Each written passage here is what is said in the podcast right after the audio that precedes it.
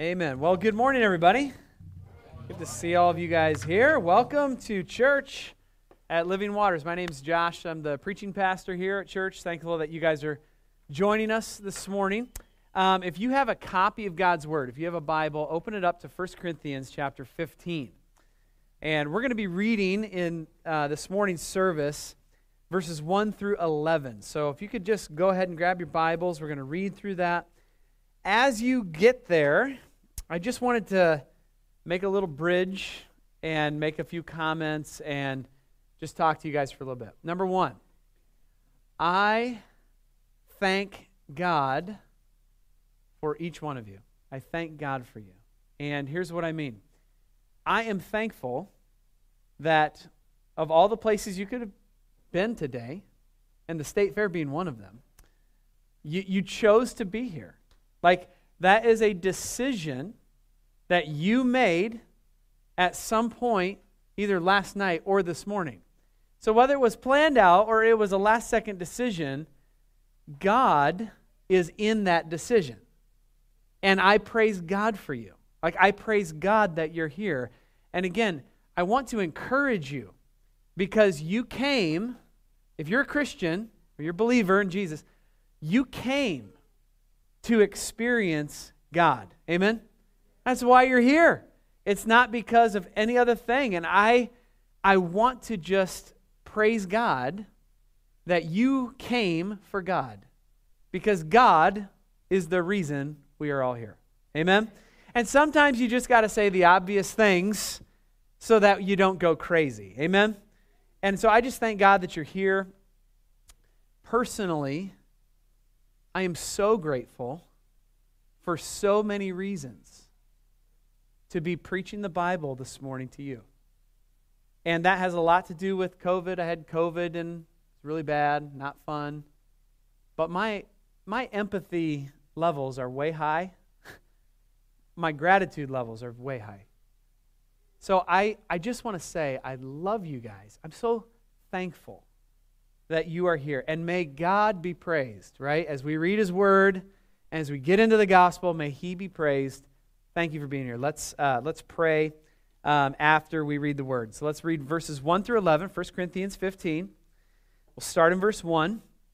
This is the Apostle Paul writing these words to the Corinthian church. Now, I would remind you, brothers, of the gospel that I preached to you, which you received, in which you stand, and by which you are being saved if you hold fast to the word I preached to you, unless you believed in vain. For I delivered to you as of first importance what I also received that Christ Jesus died for our sins, in accordance with the Scriptures, that he was buried, and that he was raised on the third day, in accordance with the Scriptures, and that he appeared to Cephas, and that's Peter, then to the twelve. And he also appeared to more than 500 brothers at one time, most of whom are still alive, though some have fallen asleep. Then he appeared to James, then to all the apostles, and last of all, as to one ultimately untimely born, he appeared also to me. For I, Paul, am the least of the apostles unworthy to be called an apostle because I persecuted the church of God. But by the grace of God, I am what I am. And his grace toward me was not in vain. On the contrary, I worked harder than any of them, though it was not I, but the grace of God that is in me. So whether it was I or they, so we preach, and so you believed. Praise God for the reading and hearing of His word. Amen? Let's pray together. Father, thank you. Lord, what a privilege it is this morning to worship you, God.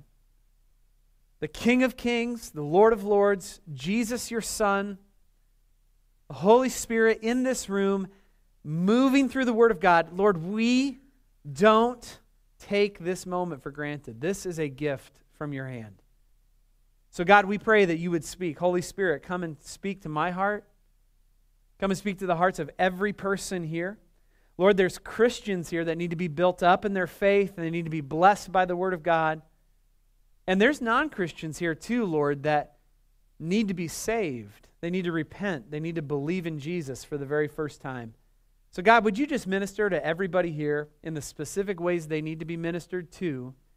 In Jesus' name, amen. So, as we look at 1 Corinthians 15, 1 through 11, there's a lot to dig into. And I think one of the questions that is begging to be answered from a passage like this is what is most important in my life, right? Like some of you might be asking that question, some of you have already got it figured out, but it is a question we're often asking ourselves every day.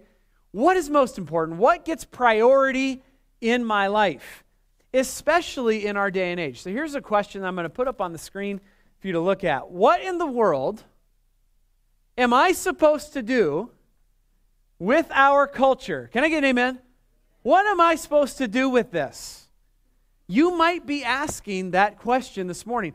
What in the world am I how am I supposed to react? What am I supposed to do? There's so many things there's so many exhausting issues going on right now. Can I get a witness? There are so much, there's so much perceived division. I don't know if that's really true or not. It's perceived within our culture. That it frustrates us. It makes us want to pull our hair out. What am I supposed to do? When I know through this little device right here I know almost everybody's opinion about everything, and it's exhausting. Can I get a witness and amen? What am I supposed to do when I, back in the day, I mean, like 20 years ago, 30 years ago, 40 years ago, 50 years ago, 60 years ago, depending on how old you are this morning. Back in the day, you didn't have access to everybody's opinions all the time about everything, and there was bliss in ignorance. Can I get a amen? Right? There was just a nice thing about living in a culture where you didn't know everybody's opinions about everything and you didn't have up to the second news updates. So, what's the answer? What in the world am I supposed to do about this culture that I see around me? I think Paul's going to address it. So, in 1 Corinthians chapter 15, the Apostle Paul has been dealing with the Corinthian church in a ton of different topics. Okay, so chapters 1 through 14 of 1 Corinthians have been filled with Paul addressing really important issues. Issues like this Christians suing other Christians, right?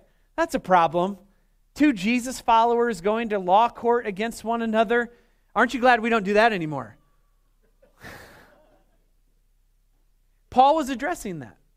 Paul was also addressing sexual immorality in the church. There's a lot of sexual problems, deviant sins going on in the church. Paul had to address that. Paul had to address church discipline. He had to address old pagan worship habits that people had. People were still going to the markets, they're still buying all the old idol stuff, and it was a problem, it was an issue at church.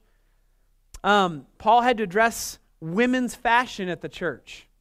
Okay? Isn't that a fun topic to deal with, right? Like, like, hey, ladies, we're going to talk to you about all that you're wearing and everything that's going on and what's with the earrings and what's with the hair and what's with the stuff, right? Paul had to deal with that. It's exhausting, okay? Paul was also dealing with the abuse of spiritual gifts and tongues. So you come to church, everybody's speaking in tongues, it's charismaticville, it's crazy. Everybody's like, I don't know what's happening. We don't know if, if, if there's supposed to be interpretation of tongues. What's happening with the church? Paul's like, I'll take three chapters to address this issue, right? So it's almost like, oh, yeah, sorry, not to forget one communion. They were messing up communion. The Corinthian church was messing up communion, they weren't doing it right, right? That's a big deal in the, in the Christian church. You got to get communion right. Get it right, church, right? And Paul's writing about it. So Paul's addressing all these secondary issues, right? He comes to 1 Corinthians 15 and you can almost feel Paul just exhale. Parents, you know what I'm talking about? Can I get a parent amen? I don't know what else to say. I don't know how else to address this problem. But I am just, you can feel Paul just exhaling and saying, okay, can we reset? Can we get a reset button here from Staples? Is, Staples still a company? They still exist? Okay. The reset button, the red button, you know? Can we just reset?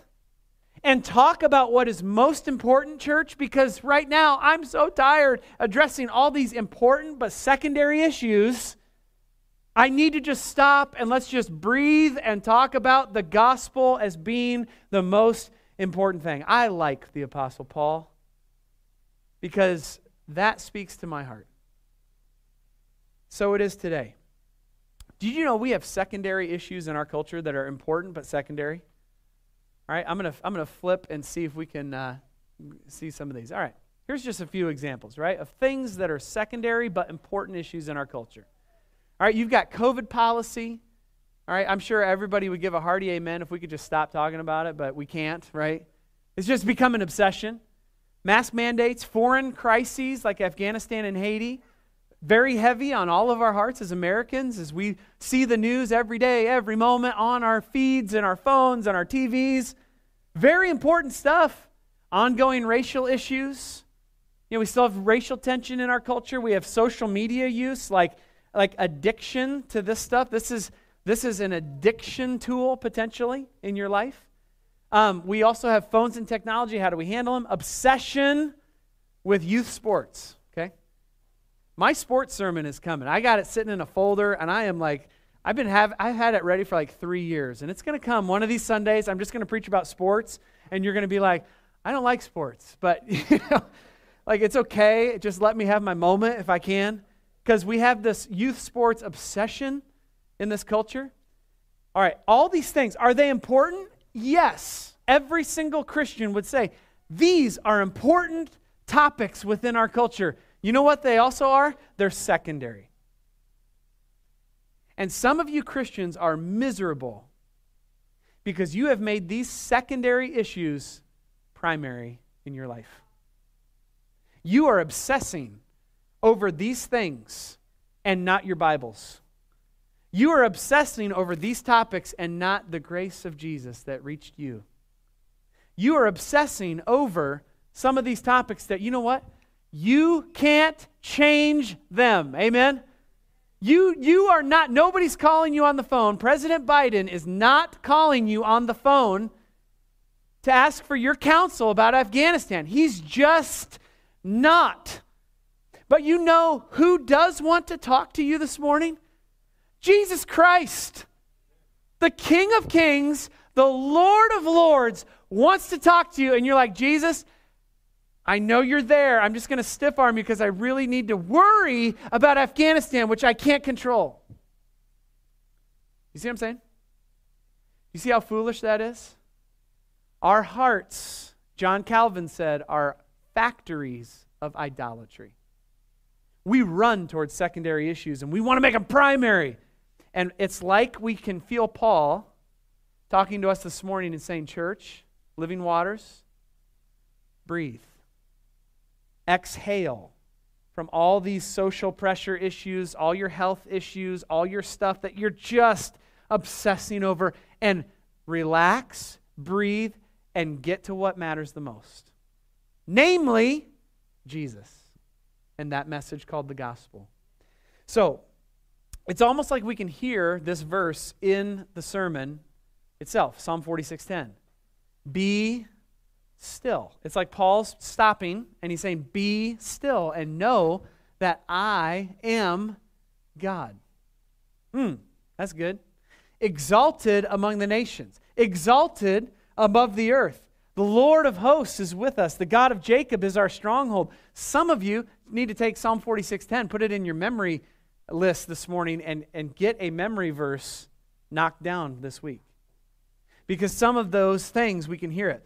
Paul is saying, be still and know that there is a message that is of first importance. Be still and know that there is a message that is greater than the secondary issues that are pressuring your life.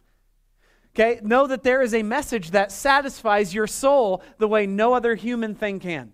Know that there is a message that is accompanied by the power of God, and there is one message that does that, and it's called the gospel. Okay? Romans 1:16. Paul said, "I'm not ashamed of the gospel for what? It is the power of God unto salvation." That's good news. Your social media post does not carry that kind of power. The news does not carry that kind of power. Your, your struggle doesn't carry that kind of power. There's only one message that should be primary in the life of a Christian that has the power of God with it, and it's the gospel. The highest density of God's supernatural power resides in the gospel message. And that's the best news in all the world because when we get caught up into secondary issues, we have the worst time. Because God's not in the secondary issues. Those, those issues need to be addressed with the gospel. But they're not the gospel. Does that make sense? So I told the guy this week, I said, hey, love you. And, and everybody's in different places with a lot of issues. I said, but for every one conversation you have about this particular issue, you should have 10 conversations about the gospel. How about that, Christian? How about we start talking about the wrath of God and the holiness of God and the goodness of God and the beauty of Jesus coming to the earth as the Son of God? How about we begin having more conversations about Christ's perfect life and then his death on the cross and then his resurrection and then his drawing wicked, proud, arrogant sinners like us, drawing us into his love and through repentance and faith. How about we have more conversations about that? I think our society would be much better off. If we, for every one conversation about a contemporary issue, we had 10 about Jesus. So now, here's, here's where we're going this morning. Here's the heart of this passage, and we'll dig into the passage. Trust me, we'll get there. When the gospel of Jesus is accepted, into your heart, received into your soul, your life will change. It will be transformed. Notice I did not say perfect. Can I get an amen? You don't see the word perfect there. All right, if I believe and I receive Jesus Christ, his message, his death, burial, resurrection, my life is going to be different, changed, and transformed, not perfect. Because we all struggle, don't we? Amen? I mean, every single one of us has big sin struggles. So our circumstances change too. How many of you have said, I wish my circumstances were different? I wish God would make my circumstances different. Why does God make me go through this circumstance and nobody else, it seems like nobody else is going through this? Because God is trying to show us that our hearts and souls, when we believe in Christ, the gospel does not rely on circumstances. The gospel is good whether my circumstances are good or not. Amen? Jesus is risen from the dead and the King of Kings and the Lord of Lords, whether or not my circumstances suit me the way I want them to. When we begin to understand the gospel in that way, we're free. We're free from circumstances. Not that circumstances don't pressure us, push us, change us. Praise God, they do. But we, when we get the gospel, there is this transformation, change. So this morning, I want you to see that the gospel is life transforming. And I want you to see three aspects of that transformation. Okay, so that's where we're going this morning. Aspect number one of this life changing gospel is that it is a process. Okay, it is a process. Verses one and two, Paul says, I would remind you, brothers, of the gospel that I preached, which you received, which you stand in, and by which you are being saved if you hold fast to the word that we preach to you. So, what Paul is saying is that this is a process, right? There is preaching involved in the gospel. You got to have a preacher, you got to have a receiver, right? Someone has to receive the gospel if they're going to really get the gospel, they got to receive it personally. And then he also says that you got to stand in the gospel or you got to hold fast to the gospel. Do you see a magic bullet here in verse 1 and 2? No. The gospel is not some magic bullet. Pray this prayer, this sinner's prayer, and your life will be good for the rest of your life. No, no, no, no, no. Paul is saying, look, the gospel is a process. You got to have a preacher who preaches the Bible. You got to have a preacher. Now, you're like, well, you're the preacher. No, don't misunderstand Christianity. If you're a Christian, y'all are preachers. Amen? You know what God's plan is to reach the world? Christians. like, like it seems like a foolish plan because look at us. Look at us. We're a mess. This is God's plan. There is no plan B. You are plan A, no plan B. If you know Christ, you are called to preach the gospel. You are called to share the gospel. And in the midst of that, preaching is required in the process of the gospel. So if your life is going to be changed, you got to preach. Consider Romans 10 14. Paul says this How can they call on someone in whom they've not believed in? How can that happen? It can't happen right? And how can they believe on one whom they've not heard about? How can you believe in somebody you've not heard about, right? Very practical. And then how will they hear without someone preaching? So, Christian, the person that God wants to use to reach your neighbor is not Pastor so and so. Not always. It's you. You are the person God is calling to reach your neighbor for Christ. You're the person you know, you got drugs across your street, you got shootings in your neighborhood, you got whatever you got going on, a lot of neighborhood drama, whatever. Who is the person that's going to reach those people for Jesus? You are. The preacher. You go preach the gospel so they can at least hear it, whether they respond or not. Christians need to be giving the gospel out. So there's preaching, there's also receiving. Okay? The, the, the, the Corinthians received the message. And this reminds us of Romans 3:25. God presented Christ as a sacrifice of atonement through the shedding of his blood to be what, class? Received by. Okay? So Jesus came in order to die as an atoning sacrifice for our sins, and we are there's a reception that is needed. You got to receive the, the Bible. You got to receive the gospel. Okay, there's a lot of sports going on, and I don't care what sport you're talking about softball, baseball, football, basketball, whatever. Balls get thrown, don't they, in these sports? Balls get thrown. I mean, if someone's throwing you a ball and they're on your team, right, they're trying to probably do something good in your life. Amen? Right? Can I get a sports amen? Right? So, so there's a ball coming to you, right? What do you got to do to be successful? Right? You got to receive the ball. All right? if you're a, a sport that is involved with a ball, someone's throwing you the ball and you're like, no, right? Boom, kick the ball out. You're, you're doing all kinds of crazy things with the ball. You're not receiving the ball. You are not going to be on that field or that court for very long. Can I get a sports amen? It's not going to happen. You got to receive it. That's the same way with Jesus. You can't become a Christian without personally receiving what Christ has done for you in your life. Right? You can't, we can't indoctrinate, right, and, and make this work. This has to be a personal thing between you and Jesus. Okay? Now look, we try to indoctrinate ourselves, don't we?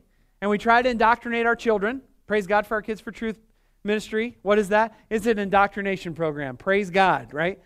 We're trying to get the Word of God to kids as much as possible so they understand the Bible and they understand the Ten Commandments and they understand Jesus and hopefully they get saved. And we're a big fan. Julie, we're a big fan of Kids for Truth. But ultimately, what does it take for a kid who's in Kids for Truth this fall to really get saved? What does it really take? It takes God's grace at work in that child, that, that, that, that boy or girl, to say, I don't need mom and dad to tell me all these things. I don't need my head filled with all this knowledge. I need to make Jesus real to me, right? And adults, you're not off the hook. Some of you in this room have not personally received Jesus yet. Like you haven't repented personally, and it's just, it's, it's got to be received. It's a process. You have to receive the gospel personally, and then you have to stand and hold fast. So, you can see that as well, where Paul says we have to stand in this gospel, we have to hold fast to this gospel. True Christians, once you pray a prayer and receive Jesus, like you want it to be just smooth sailing to heaven, right? Isn't that how we all are? Like, yeah, okay, I'll repent, I'll believe, but like, seriously, God, I just want it to be easy the rest of the way. And then you discover that with Jesus, it's not easier. In fact, it's often harder. And you're like, I got gypped, right? like, this is hard. And that's what Paul's saying. You have to not only profess Christ and receive him, but you got to hold firm. You got to stand with Jesus even when it's hard. And Jesus guaranteed that it will be hard. So for some of you Christians, I just want to encourage you with Peter's words here. He says it in 1 Peter chapter 5. I want to encourage you and testify that this is the true grace of God, this gospel. Stand firm in it. Okay? Now listen, Christian. In the in the type of world we live in today with our society, Christians are not called to the next 5 years to try to entertain the masses make sure church is just perfect for you, all that kind of stuff. The next five years of Christianity, in my opinion, just my opinion, Christians will need to stand with Jesus more than we have ever been called to stand for Jesus before. Because if you have a society that's running away from God, running away from Jesus, and all of a sudden becoming a believer in Jesus is not a favor, it is a challenge we don't need to do a lot of fancy things. We just need to stand our ground and say, we're with Jesus. Amen? Here's what I mean. is another illustration. This was a quote from an Afghani believer just this week. An Afghani believer was interviewed and said, Hey, a lot of the crazy things happen in Afghanistan right now. How are you doing? This was the response most of us will likely be meeting Jesus face to face in the next two weeks. And we're ready. Right now in Afghanistan, pastors are being targeted by people who don't like Jesus very much. And they are saying, We know who you are, we know your names, and we're coming for you. Look at this attitude. Most of us are going to meet Jesus in two weeks and we're ready. Contrast that with American Christianity, and it's unsettling. It's unsettling how weak our faith is. It's unsettling about what we're not willing to stand for in this day and age where we have freedom and we should take advantage of the opportunities we have to worship God freely. Because it's not always a guarantee that this building will be open and it's just going to be free flowing and it's all going to be great. There could be a day where we will be asked whether we're Christians or not. And if we say that we are Christians, it could be detrimental to our lives. So, believer, I'm asking you to consider the reality that the gospel is a process you don't just believe in Jesus and pray the prayer, you have to stand by His grace. And may God give us the grace to stand. Aspect number two of this life changing gospel is content. All right, the life changing gospel has content, verses 3 through 9. Paul talks about the importance of Christ dying, Christ being buried, he was raised from the dead, and he appeared to a lot of people 500 plus people, plus the apostles, plus Peter, plus Paul himself. So pa- Paul is saying, look, there is content to this message. All right, so the gospel is not just this easy, free flowing sentence filler that you use to fit in with Christian culture, right? So it's not just saying, hey, do you believe gospel? Oh, yeah, man, gospel, gospel. Is that, is that like the secret password at Living Waters to be accepted? Because, like, yeah, gospel, I'll take it, you know? No. No.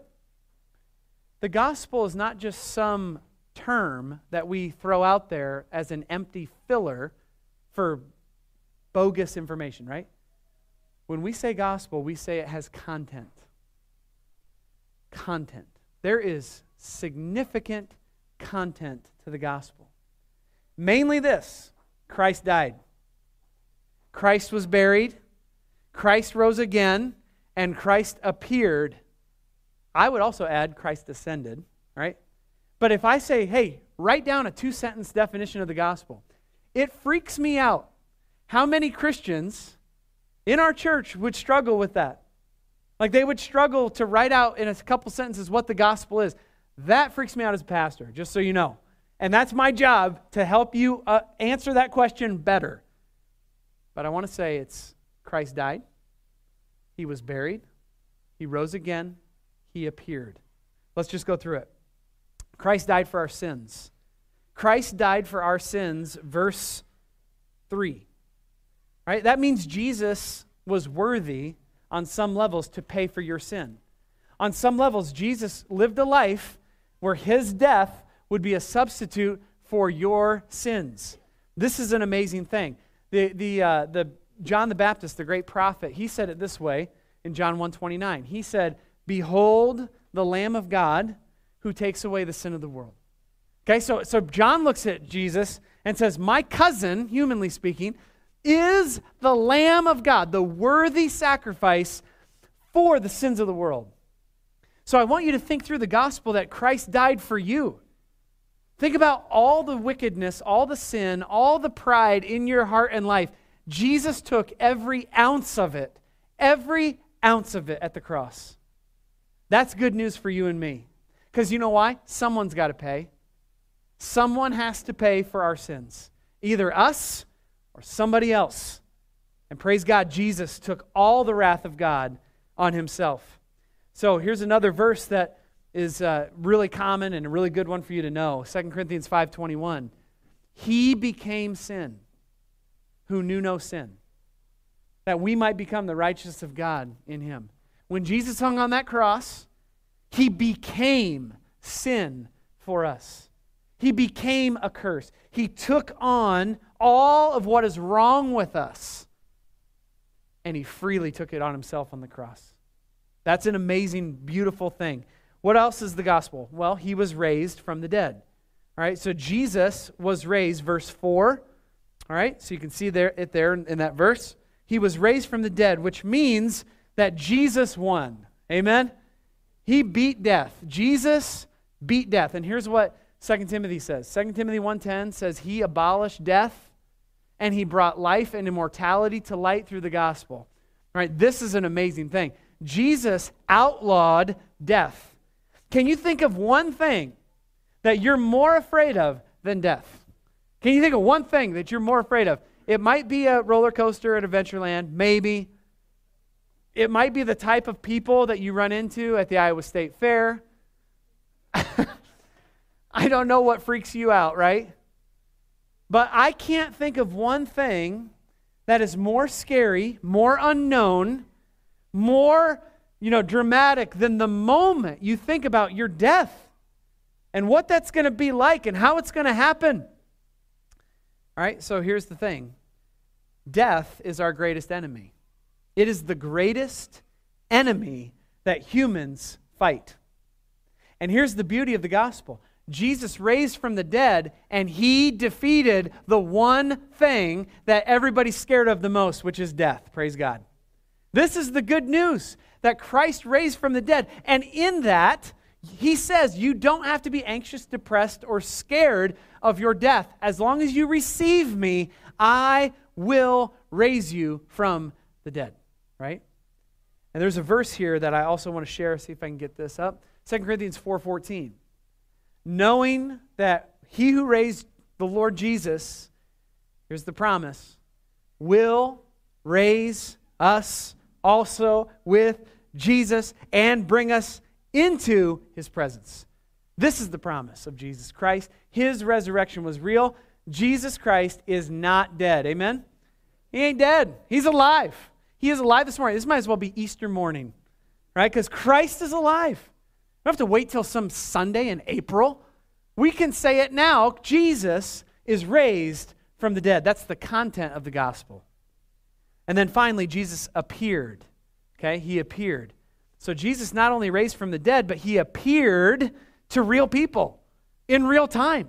I mean, he's showing up to all these folks. He, you, if you look through the, the passage, it's all the brothers, 500 brothers at a time. And you know the coolest part about verse 5? Is that, is that Peter or uh, Paul says, I'm sorry, verse 6. The coolest part about verse 6 is that Paul says uh, Jesus appeared to 500 people, most of whom are still alive. Which means if you're a Corinthian church reader of this letter, you're like, dude, I could go and interview almost 500 people right here, right now, and say, Did you see Jesus? Did you see him? And those people say, Absolutely. That's cool. All right, Jesus, the power of the gospel is that it's not a fairy tale. It's not a fairy tale. This is very real. Acts 1, Acts 1 3. Consider this verse. It says, oh, let's go back. There it is. He presented himself alive, okay, to them, the disciples, after suffering by many proofs, okay? So if you remember this, many proofs. He showed up in real time to real people and he said, Thomas, remember what he said to Thomas? Come at me, bro. That's what he said, right? Okay, he didn't really say that. He said, Come and touch my hands and put your fingers in my side. Don't be doubting anymore, but only believe. And Thomas looked at the risen Jesus and he said, My Lord and my God. He bowed down. Okay, Christianity is not based on fairy tales. I don't care what the world tells you. Hey, you're believing a fairy tale and this is all just thing. No, no, no, no. No, this is a fairy tale, right? This is Disney princesses. And all the little girls say amen, right? Can I get a little girl amen? These are all the princesses. Now, here's the thing about the princesses, right? The thing about this, this is fairy tale land. And some people treat Christianity as if it's not more real than this. Some people in America believe that Disney princesses are more real than Jesus. Look at those stories. Yeah, you all know the stories, right? Here's the problem with these stories. All right, and I'm not I'm not here to rip Disney princesses. I'm just here to rip Disney princesses, okay? These girls never age. Ever, ever. Ariel has looked like Ariel, the same Ariel for 30 years. I'm like, you age well. That's good. Sleeping Beauty, longer than that. And then there's there's like uh, what's the one with the dwarves? Snow White. She's the oldest one, right? She looks great. She looks great. Okay, what's my point? These girls are fairy tales. All their stories end up beautifully. They never age. We never get to see a midlife crisis princess, which I would find to be very fun and entertaining. All right, all the joking aside, when we believe in Jesus, we are believing in facts, not fairy tales. We believe that Christ died, that he was buried, he rose again, and then he appeared in real time to real people. And you know what? If you're a Christian, you can say a yes and an amen to say, you know what? He not only appeared to those guys, he appeared in my heart. Praise God, right? Because if you have a testimony of faith in Jesus, you have a moment in time when you said, Jesus became real to me. And he's the realest person I've ever met. So, aspect number three of this life changing gospel is real change. And we'll close up quickly here. But, excuse me. Paul says in verse 10 By the grace of God, I am what I am. By the grace of God, I am what I am. And his grace towards me was not in vain. But no, indeed, more so, I worked harder than everybody else. Everybody else I know, I worked harder than them. But it wasn't me working, it was the grace of God inside of me. The grace of the gospel is that it brings real change. Paul's life was really changed. Can I get a witness? That's what happened. Right, he said, By his grace, I am what I am. The grace of God is the unearned gift of God. Paul's saying, Look, Jesus came into my life by his grace, he found me, he saved me, he knocked me off that horse, and he said, "Hey, you're a sinner and you need me." And Paul and Paul said, "Yes, I do. I believe in Jesus, the resurrected king." And his life did a 180, like a total turnaround. And so when you're talking about Paul's life, he's saying, "Look, by the grace of God, I am what I am." If you know Jesus, that is freedom. Amen. Because you are who you are. And Jesus loves you anyway. And his love is not a pampering love, his love is a perfecting love. Praise God. He's out to make you more like Jesus, and that is going to be painful, but it's going to be real. Praise God. And so in the midst of this, 2 Corinthians 5:17 comes into our hearts, our minds. If any person is in Christ, he's a new creature. The old has passed away. Behold, all things have become new. When you meet Jesus, you get to be new. All right? And all things become new. And so I want to, I got it. Anybody need me to get the phone? I can get it. Just kidding. All right. Nope. Somebody. Bill, is that you? I don't know. Some, it might be. I don't know. I don't know. I, I can't go on because I'm like, it'll just distract. You guys won't hear anything I'm saying. So I just, I want you to hear what I'm saying because I think it's in the Bible. So, okay. Here's, don't you love the grace of God? By the grace of God, our church is what we are. Amen? Praise Jesus. So, what Paul is saying here is he's saying, look, I did a complete 180. And everybody who meets Jesus, you do a 180. You repent of your sins, you get right. Now, it doesn't mean your life is perfect, it just means it's different and changed.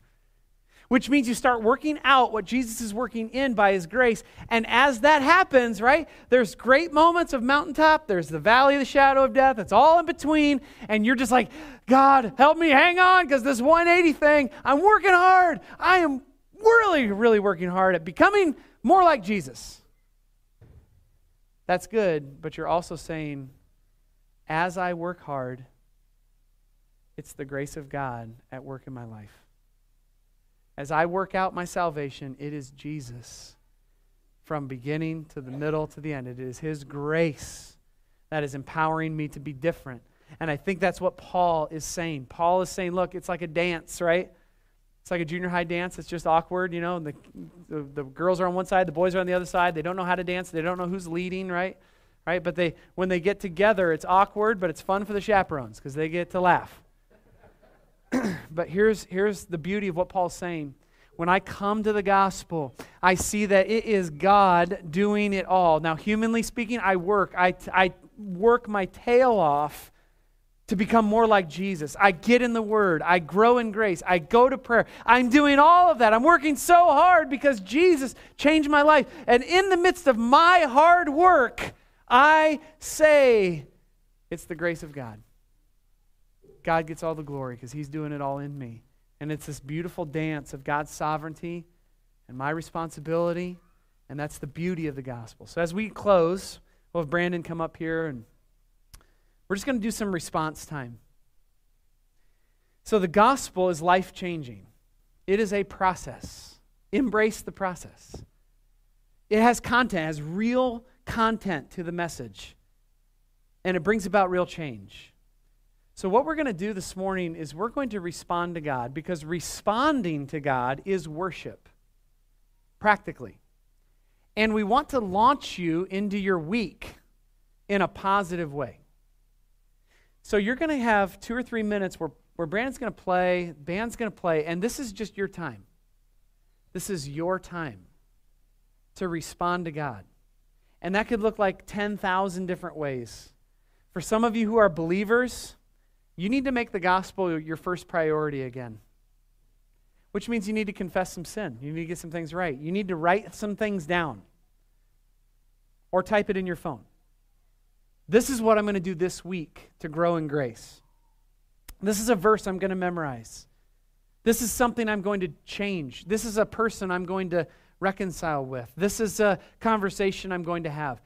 Whatever that looks like for you, I just this is your time to respond to God. And if you're here and you don't know Jesus, this is like your moment to receive. Stop hitting the ball out. Stop. Receive the ball. Jesus loves you. He died for you. He rose again. But you have to receive. So take these moments. Great time to get saved if you don't know Christ. I'll pray. We'll respond. We'll close. Father, thank you for this opportunity to respond to you, God. We pray for every person in this room that you would work in their heart in whatever ways you're working, whatever way your, your spirit is stirring inside of them. Lord, maybe it is a verse of Scripture that they need to look up right now. Maybe it's a confession of sin. Maybe it's just worship. Maybe it's just praise. Maybe it's intercession for another believer. Maybe it's, I don't know, Lord. It's up to you. But God, would you just work during these few moments as we respond to you? May you take our heart and our minds and just mold it to your Son, Jesus. Lord, we love you. Help us to respond to you now. May you be glorified in the responses. In Christ's name we pray. Amen.